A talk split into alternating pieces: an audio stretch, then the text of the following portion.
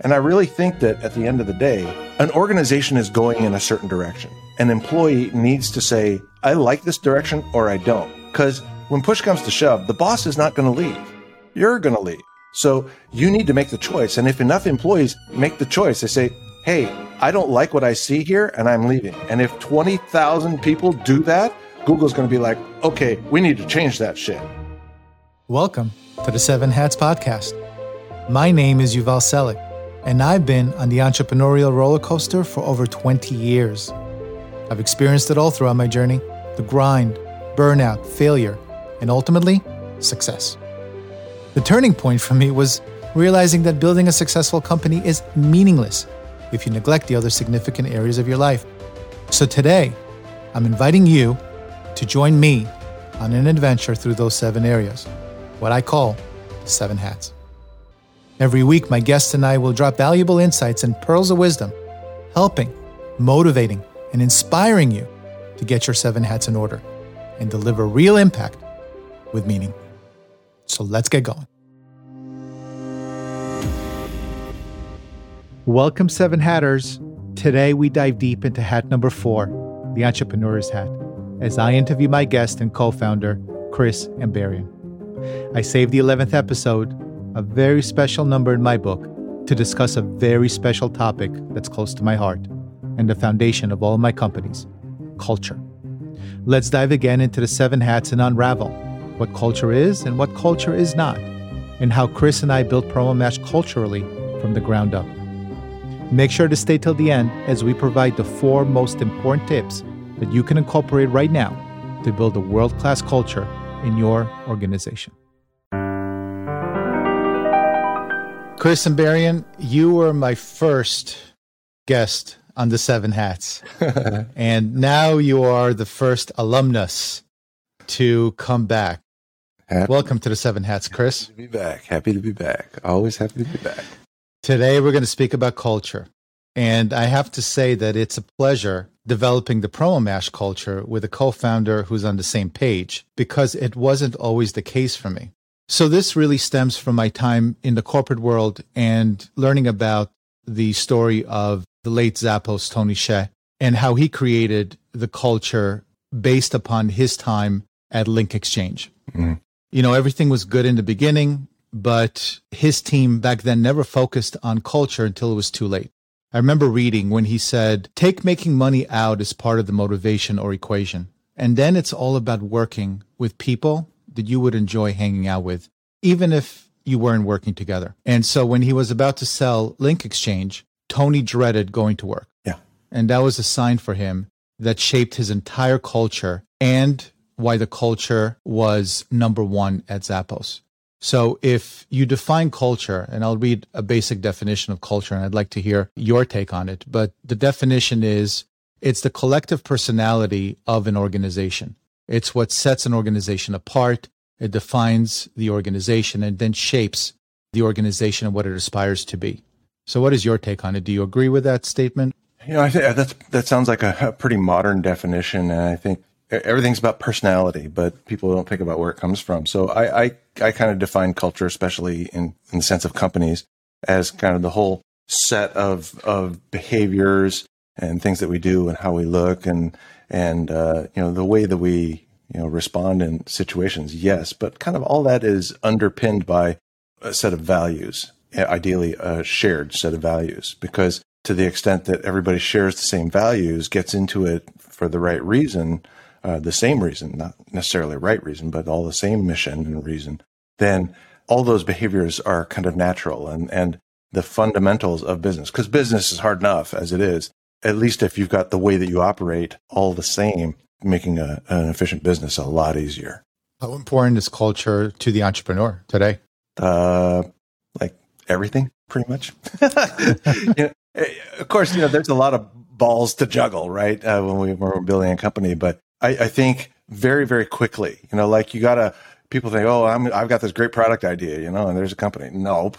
And then you get the product and you get market traction and then you've got to produce it. And, but very, very quickly, somewhere along that path, well before you've got, you're at the point where you're going to scale, you're going to find out that culture really, really matters and that you're unlikely to even finish your product before culture rears its, its head. And you're definitely not going to get through market traction before culture really shows itself as how important it is. So, are you officially on the Seven Hats podcast stating to the world that culture is more important than sales, operations, product development, marketing? It's the only thing that applies to everything, to everyone, mm. because everybody's got to work together. You know, there's there's no lone rangers in any good company these days. You know, the the lonely rider in the sunset, slaying the dragons and saving the world that doesn't exist. Everything is an efficiently run organization of people working together. And uh, and in order to do that, got to have this whole cultural thing figured out. And and as proof, I'll say that you know when you and I were were working on PromoMash. I mean, you remember back in my backyard, uh, uh, sitting there. We were working on our business plan for months, as I recall. But at the time of the business plan, integral to the business plan was the culture that we wanted to create, the type of company that we wanted to create. And I think that worked out pretty well. I don't remember anything other than s- sipping on scotch and smoking cigars. Well, that was, that was, a part of the culture, right? So that was part of the culture. so, a quick question uh, in terms of the mentality of the team and the founders. We discussed how culture is working today. Uh, basically, it seems like individuals over the past generation have been raised with a mindset of self individualization. It's all about individual contribution and all about me rather than the tribe. Is there a dichotomy and a paradox where in the past, culture was all about the group survival or getting together with uh, with your tribe to make sure that a lion or a, or a tiger doesn't eat you right? Do we have a dichotomy and paradox in this day and age? Love those those words. Distinguish at some point here, but I think I think you know history is a long time, and think I think things ebb and flow. Certainly, back in cave person days, we probably you know did need to kind of stick together in order to to make it. If you were you know out there just being on your own, chances are you were going to get jumped by you know, some creature in the bushes and you were much less, less likely to make it than, you know, say some group of, of folks. So, so there was that aspect. I think that probably lasted a while. Then, you know, agriculture came along and to some extent cities and trade routes and stuff like that came up. But farmers could be very much individual. They could have their family off in the sticks and you were much more self-reliant. And I think there was, you know, a lot of that underpinned the, uh, the opening up of the, the U.S. continent. And that's part of the fabric of, of our history, that sort of rugged individualism. But then, you know, then we had these great wars between countries. And then there was this massive cohesion and nationalism and, and like, hey, we got to stick together and beat those bad guys over there, or it's an existential threat to us that way. So it was a big group thing. And then you had the me generation in the 60s, and now it was an individual thing again. And I think right now, you know, it's a really unprecedented time. We got like five different generations, probably four very soon, but five generations of really distinct demographics or personalities working together. And you've seen the full swing through those different types. Uh, you've got you know everything from very very much you know all for one people who are for the group then you have the the really sort of individualist types and now you have a new kind of group the sort of tribalism that you see in the, the youngest generations coming up now where uh, you know the, the identity politics and that kind of thing are, are really taking hold and it's a um, it's a different kind of, in some ways, a less thought through one. And I think one of the, you know, to answer your question, yeah, there is a paradox in there. And I think, you know, our job as as stewards of culture, creators of culture, hopefully, is to think those things through because there are times when things have changed and there are times when things are timeless. And so you have to like distinguish what, what, are the what are the immutable values that really shouldn't change through time. And you might have to champion that because some of your generations of workers or coworkers aren't going to agree with that. And you have to make your case and say why this is a great thing. And uh, and you have to be able to defend it. And in order to defend it, you have to really think about it. Got to be a student. Do you think that culture drives behavior, or does behavior drive culture? much more the former than the latter. I think most of our behaviors is driven by, predicated by the culture that we come from. The question is, where did that culture come from? Somebody created that culture. Now, we might have all done it collectively accidentally, which I think happens a lot of times, but it's possible to say, hey, th- this is the culture that we want, but you have to do it right at the beginning. And then you really got to stand for it and really help it take hold. It needs to be something that's consistent with kind of the natural laws of the landscape and the time you can't start a fire in a rainstorm, but to the extent that uh, you look at the, the layout and say, hey, I think we should do this. This would be the right thing to do in this situation. Uh, you can create a culture from the beginning that you'll like better later. As we grew our team at PromoMash and new members joined the group, we have to acknowledge, right, that they brought in their own culture into our environment. Mm-hmm. right? Because they see it with their own cultural glasses, right? And the lens in which their brain sees the world shapes their reality, right? For sure. So, how do you manage that? Because obviously, we've grown the team to 40 plus people over the years, mm-hmm. and each division had its own uh, specific glasses that they've mm-hmm. seen mm-hmm. their culture because we've we, we're pretty much remote across the world. Why do you think we were so successful in building a cohesive team across all these cultural differences? Gosh, that's a great compound question. A lot of things were buried in that. So, members joining the team, uh, we have to make a choice there. Uh, size of the team, that 40 ish, you know, size. Uh, I'll talk about that. Um, why were we so successful? Let me start the easy part. Why were we so successful? Because we thought about it in advance and we have some experience. You know, we've both worked in a team and we've led teams before and we've seen, you know, the pluses and minuses, the pitfalls. And so I think, you know, our conversations early on were very, very valuable and that's why. Short answer. But what are the details of that? As new members come in, and, and we we haven't been perfect, obviously. Some members we've liberated back to the job market, shall we say. and you have to like you have to look at that. Here's here's the thing. You want a certain culture in, in your company. You don't want to limit too much because we also understand the value of diversity. And diversity is great with limits because complete diversity, total representation of all different viewpoints results in gridlock and it results in chaos and no direction and you will fail. You know, and it sounds great on paper, but the reality is no, that doesn't work. There's only one captain of the boat, so to speak, and that captain says the direction that we're going. If you pull everybody on the ship and ask them what they want to do, it's going to be chaos. And, and for sure, a company is like a ship more than it's not like a ship. So there's that. When you're hiring someone, you have to like hang it out there. This is who we are, guys. This is our culture. This is how it's going to be. There's going to be ping pong tables in the lounge and you can, you can do whatever you want at all times. You know, that's, that's what some people want. You hang that out there and it's going to attract that. When we were advertising for all of our positions, ping pong tables were nowhere to be found. It was more about the quality of like, this is, how we treat people. This is the kind of work that we do. This is what we're up to. This is the way we communicate. These are, you know, kind of the rules that we think support the development of people, the uh, camaraderie, the efficiency, the the things that we wanted to get done. So when you hang that out there, immediately you're going to start self-filtering the market. You attract. It's law of attraction. You attract the ones that, "Ooh, I like that." And the other ones that don't like that, they're like, "Oh, efficiency? Hell with that, you know, and they're going to walk away and you're never going to hear from them. Hopefully there's a lot of that up front, but then you want to bring in people that, that do represent a diverse, some somewhat diverse set of viewpoints or perspectives. I think diversity is really great in skills and experiences because then they can cover your blind spots. But you just kind of have to get some experience about how much is too much. And uh, certainly we've we've you know we've like gone against some better judgment, or sometimes we just like didn't know we hire somebody who is a little too diverse, it just ends up being disruptive. No disrespect to them, but it's just not compatible. They come in, they're not happy, you're not happy, and greater productivity or quality or something doesn't result. And so that's just a lose, lose, lose proposition for, for everyone involved. You know, correct those things when they happen with it in mind that, you know, you want to have a culture that chooses a clear direction, but it's expansive enough to allow for some diversity, but also knows when enough is enough.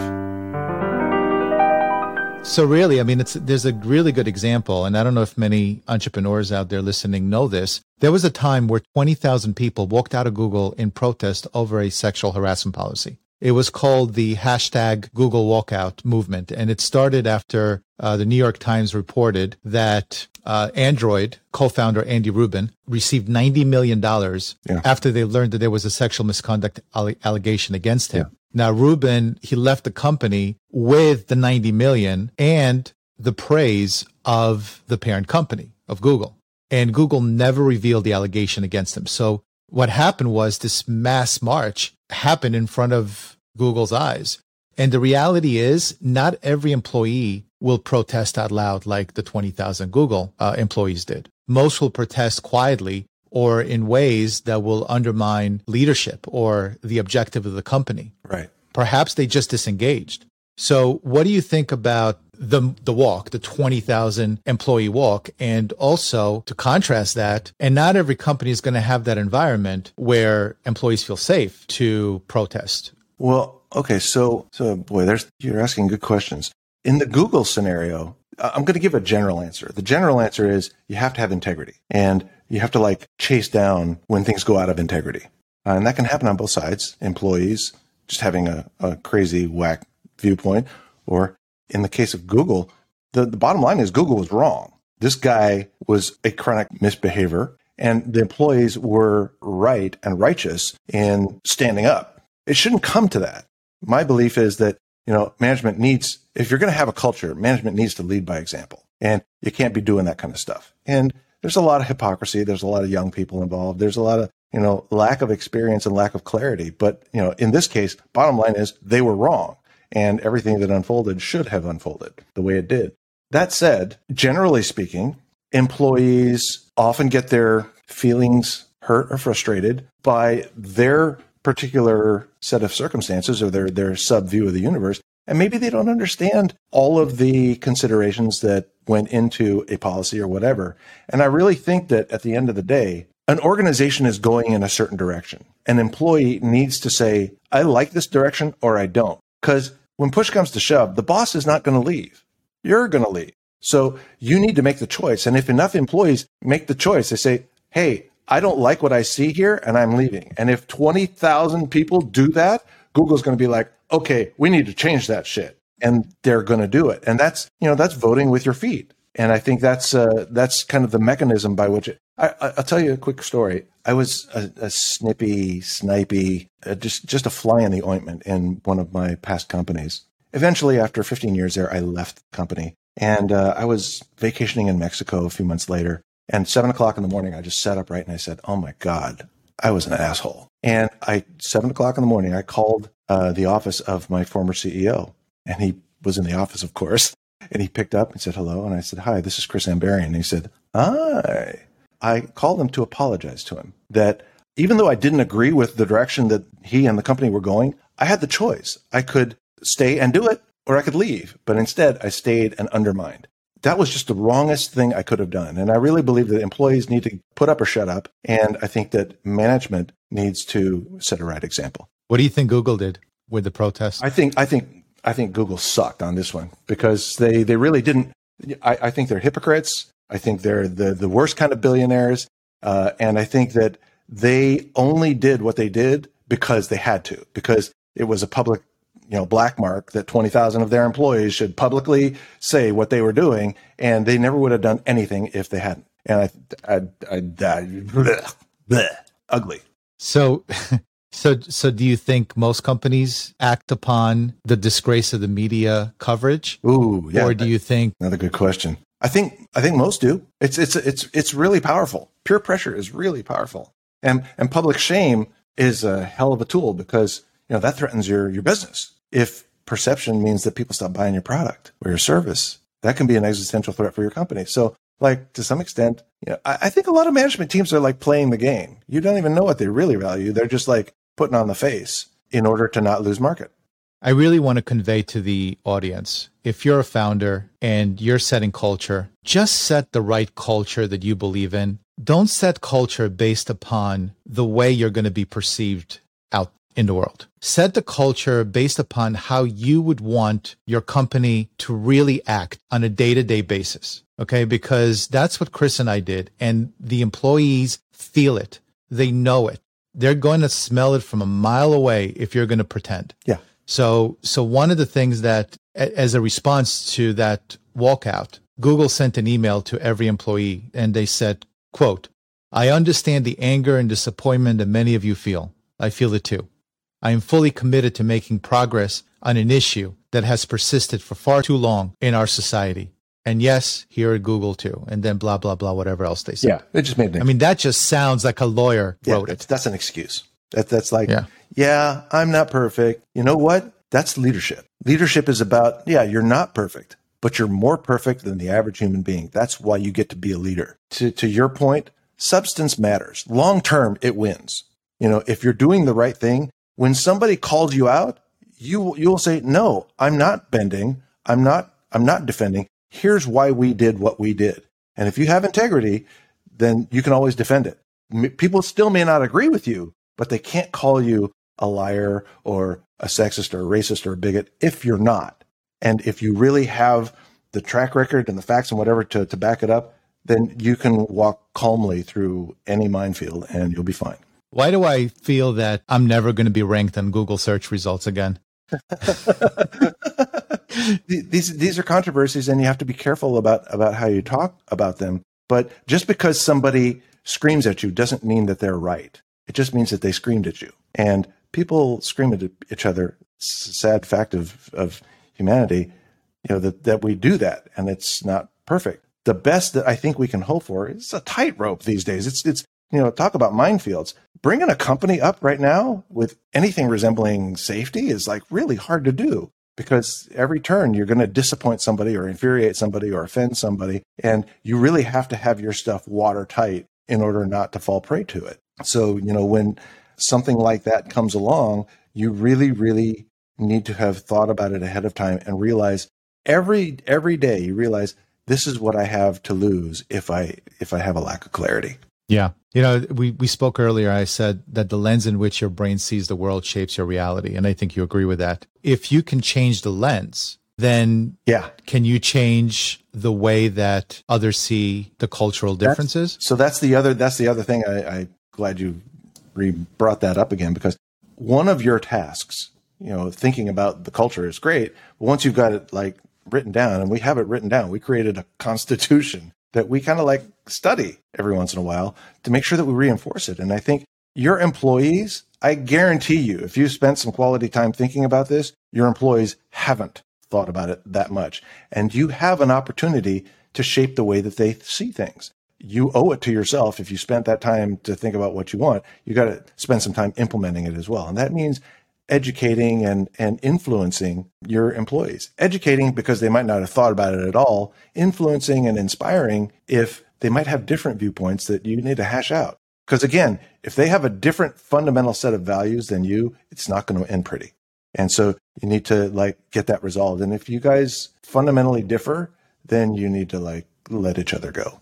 And I think that there's a difference between changing the lens and trying to change the person. Because when I was a younger oh, yeah. founder, I was trying to change the person. And, But I've learned over my uh, many years of hitting my head against the wall that you are not going to change the person. No. Uh, the best that you can probably do is change behavior to accommodate the organization and what the organization see, uh, deems important. Yeah. In fact, uh, you know, I think, you know, as I get older and wiser, I think at some point you realize that you don't want to change the other person. You know, the whole reason that you guys liked each other was that they were different, that they have something new to bring to the party.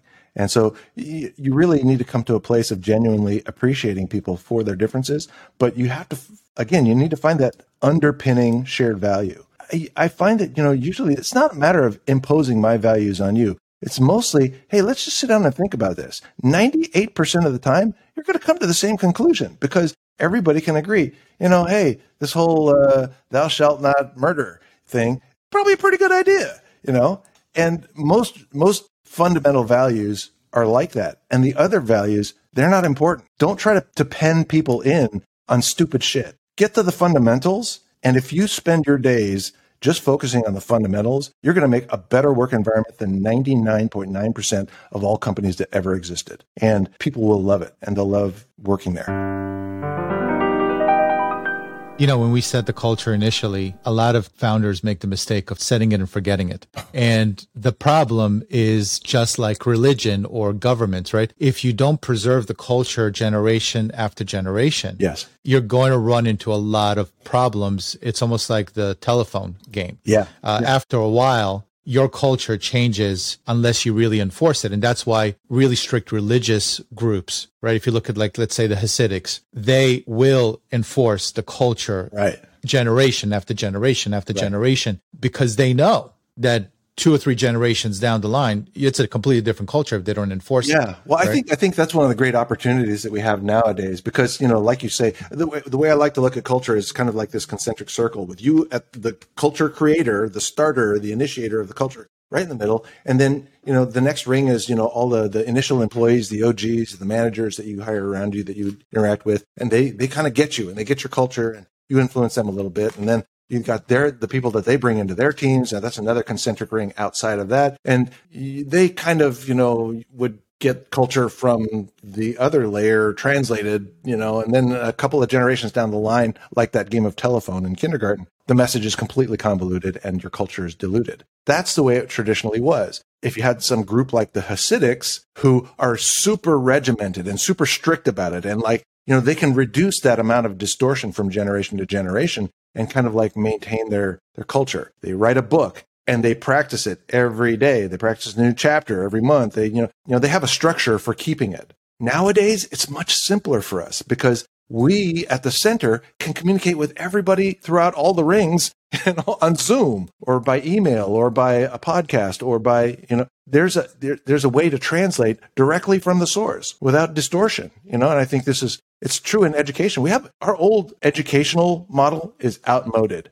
Really, we should be hiring the best teachers and having the best teachers up there for all students to be able to go and see. The ones that teach best, motivate the best, inspire the best, have the best information. They should be the ones that win and get to teach the next generation. And they should be like source. Everybody will be on the same page. And I think you have to dictate to your team over and over and over again that they are the stewards of your culture. Yes. Because they need to know that you're not going to be there as you continue to hire levels and levels and levels of managers upon managers.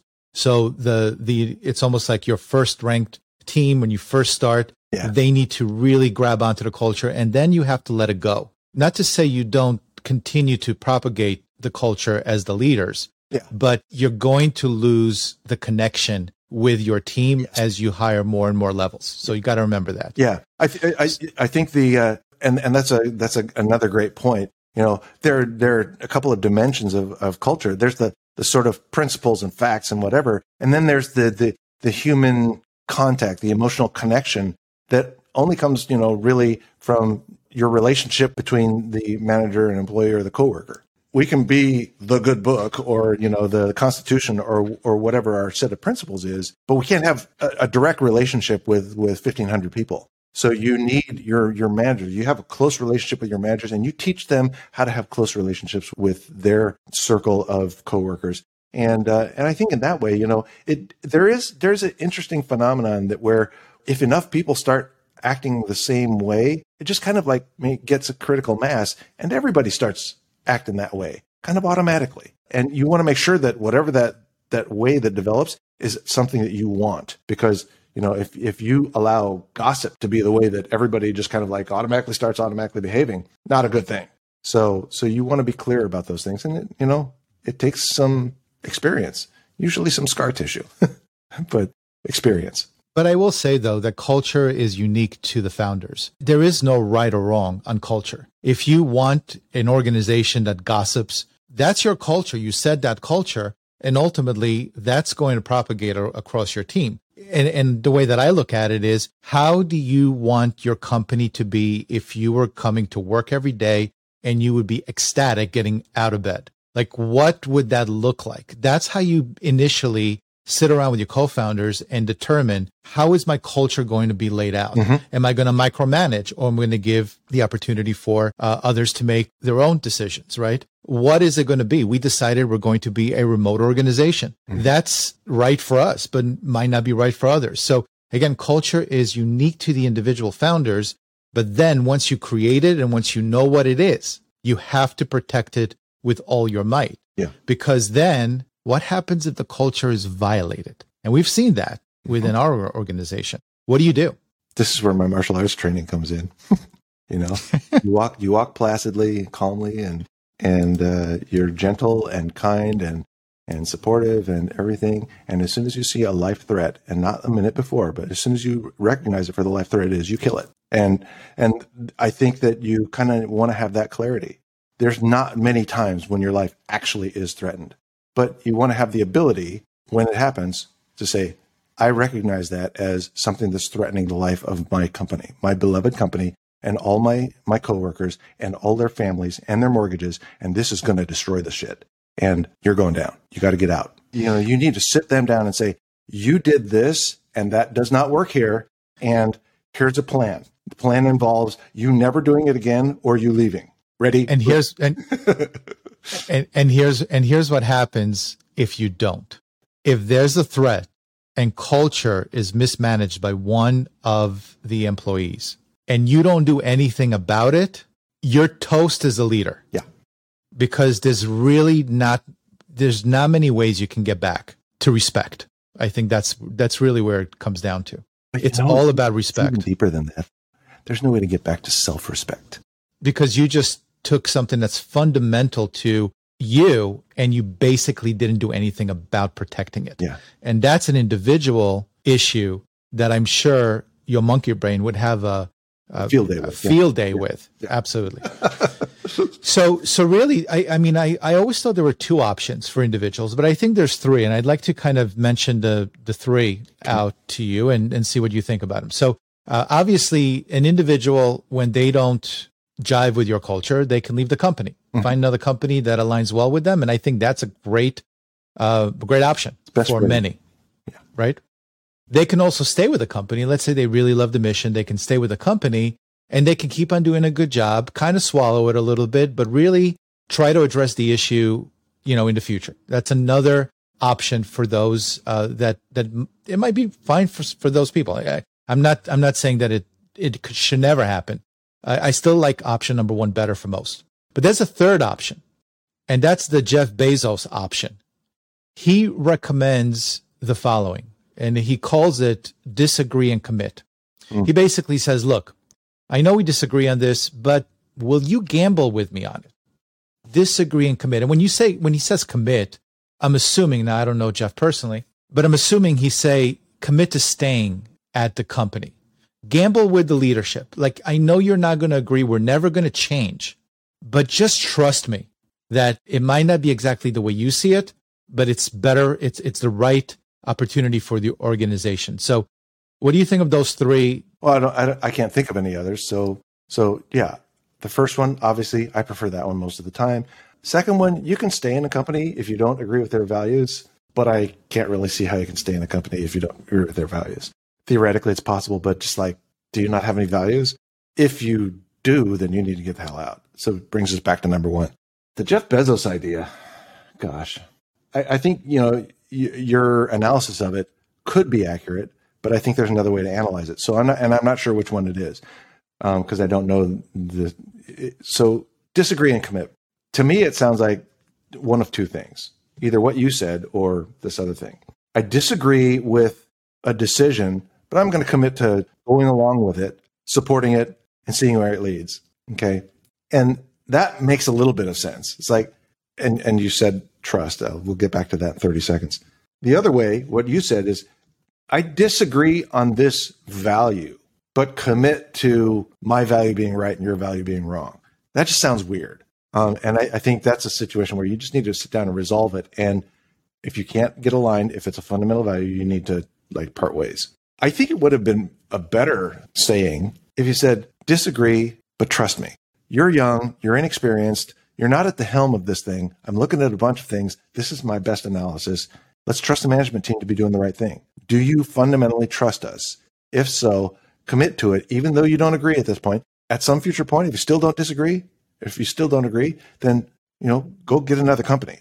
And if we did wrong, then we'll make it right as well as we can. Yeah, I, I think that would that would play better with me is disagree but trust. Like temporarily suspend that disagreement and let's see what happens.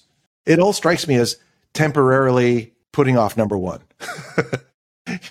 At the end yeah. of the day, it all comes back to number one.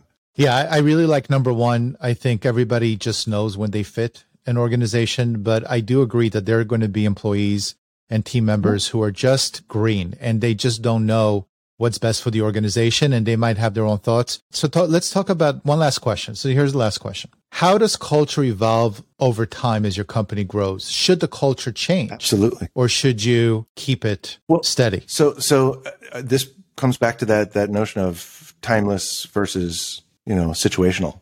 I think the core values I, I don't see them changing if they're worthy of having in the first place.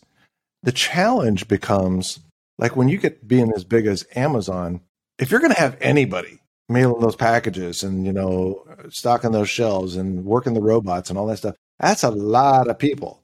That's tens, hundreds of thousands of people. Suddenly, you can't pick and choose from the population. We have the 40 most awesome people on the planet for the jobs that we want at PromoMash. When we need 1,500, when we need 10,000, that's going to be a different situation. We're not going to be able to have as tight a control over who we bring in. And we'll find ourselves in a situation where, you know, suddenly there's a thousand people in one corner of the organization who think a little differently about this situation than, than we've traditionally thought. And we're going to have to address it. If you think about it at the beginning thoroughly enough and you choose timeless values, I think you're going to have less of that changing to do. If you didn't, yeah, you're going to have to flex with the times. And when you got 20,000 employees, it's going to be a different situation. As always, I agree with you, Chris. so, so let's let's leave the seven hatters with a few tips. I'll provide my tips. Uh, we spoke a little bit about this previously, and I think we're on the same page. But if there's another tip that you would like to add, let us know. So, really, tip number one for me, it's open a strong communications channel because you know people are going to check out if they feel like they're not being heard. Uh, it's kind of like an identity threat, and the employee will shut down. Uh, and you know, believe me, that affects everyone, but it's also invisible.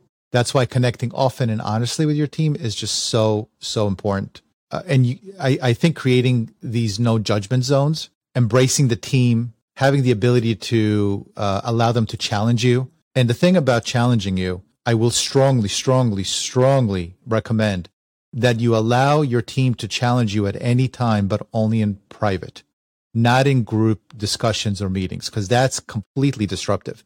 If, if you're in a group meeting and somebody challenges you as a leader in a disrespectful way, right there, it creates havoc. We've had that at PromoMash and we fixed that really quickly, but that's to us, that's not going to happen. It's not enough to just hear them out. You must take action also when necessary because words without action leads to cynicism. So as you hear them out, make sure you really hear and listen. That's tip number one. Let's talk about tip number two.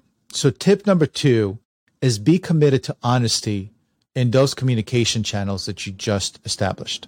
When you're on your one on ones, you should be talking about what you're not currently doing. You know, for me, when I have my one on ones, I basically ask the question if you were the CEO, what would you do differently? Because if you see that no one is bringing anything up throughout your organization, I would suspect that your organization is blocked. I've never had and I don't know, Chris, if that if if you've had the same experience. I've never had in the seven years that we've been managing uh, team members where no one stated what they would like to see different in the organization. We've always had real honest communication. So keep an eye out. If no one's telling you anything, there might be an issue that you got to look into. But you got to keep on asking the questions. So that's tip number two. Tip number three is you have to become responsive to the needs of your team. So as you're meeting, as you're jotting down notes and seeing how behavioral changes are happening in your organization, be responsive. Don't wait it out. Your team is going to know about that and they're going to feel it. And I think tip number four for me, which is the most important, lead by example. Team members are just like children. They're going to mimic you. They're going to see what you're doing. They're going to feel it and they're going to mirror your actions. So make sure that you lead by example. If you don't like gossip, don't gossip. If you don't like interfering conversations, don't interfere in conversations. What do you think? I uh, yeah, I like those. I like those those points. I, I, would like to amplify and then perhaps add on the honesty thing. I think yeah, I I have seen in our company situations where team members aren't saying what's on their mind. I think that's that's very very common. Uh, some people are shy. Some people are angry.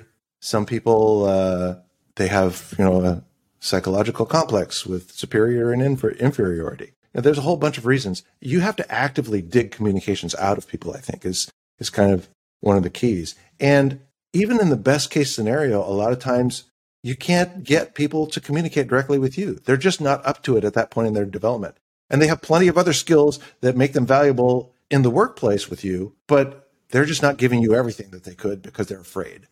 And so one of the one of the tips I've I've found is, you know, you set your your cultural ideal out there and they don't live up to it or you don't live up to it. And they have this thing that is unsaid. Here's what I encourage people to do.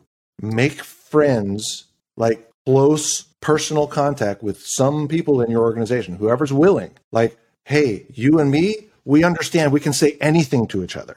Okay. And then now that we have that, I want you to be my eyes and ears in the organization and talk openly with people. And like, if they got something to say about me, get them to say it to you and then tell me so that I know what the hell's going on. I can make the improvements so that their life gets better, even though they were afraid to tell me directly.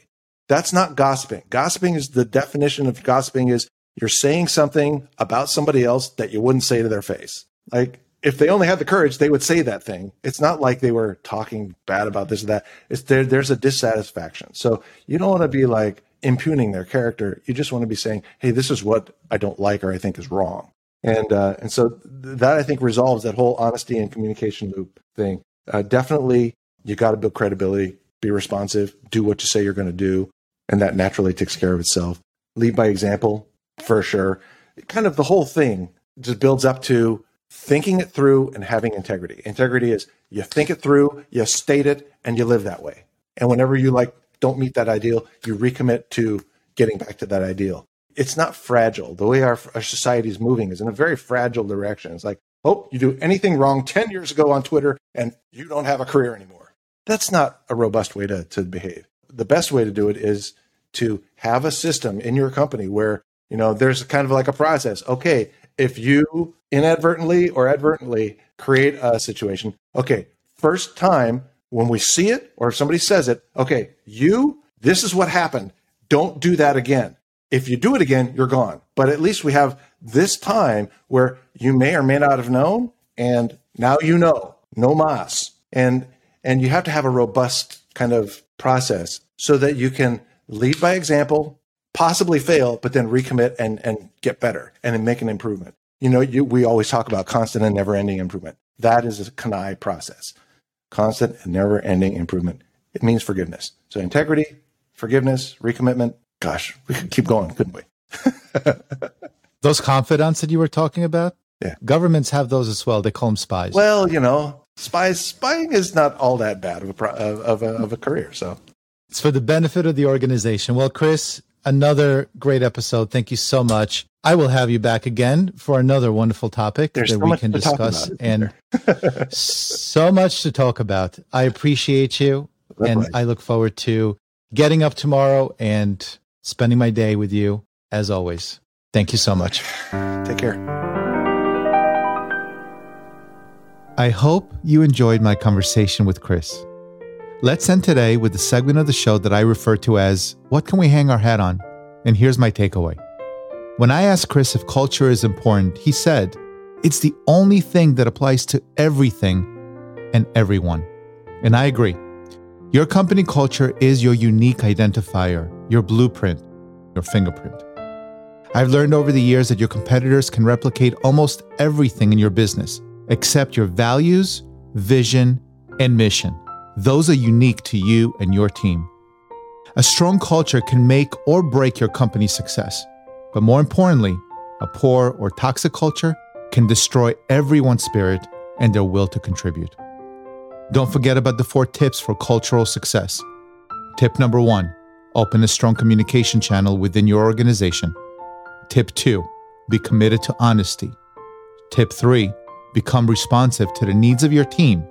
And tip four as the leader, lead by example. I want to thank Chris once again for joining me so that we can all benefit from his wisdom. If you found this episode helpful, please hit that subscribe button and tell other entrepreneurs out there the value that you got from it so we can all attract even more high quality people into our Seven Hats community. So for now, I will bid you farewell and success on your journey. Until next time, my name is Yuval Selik and I tip my hat to you.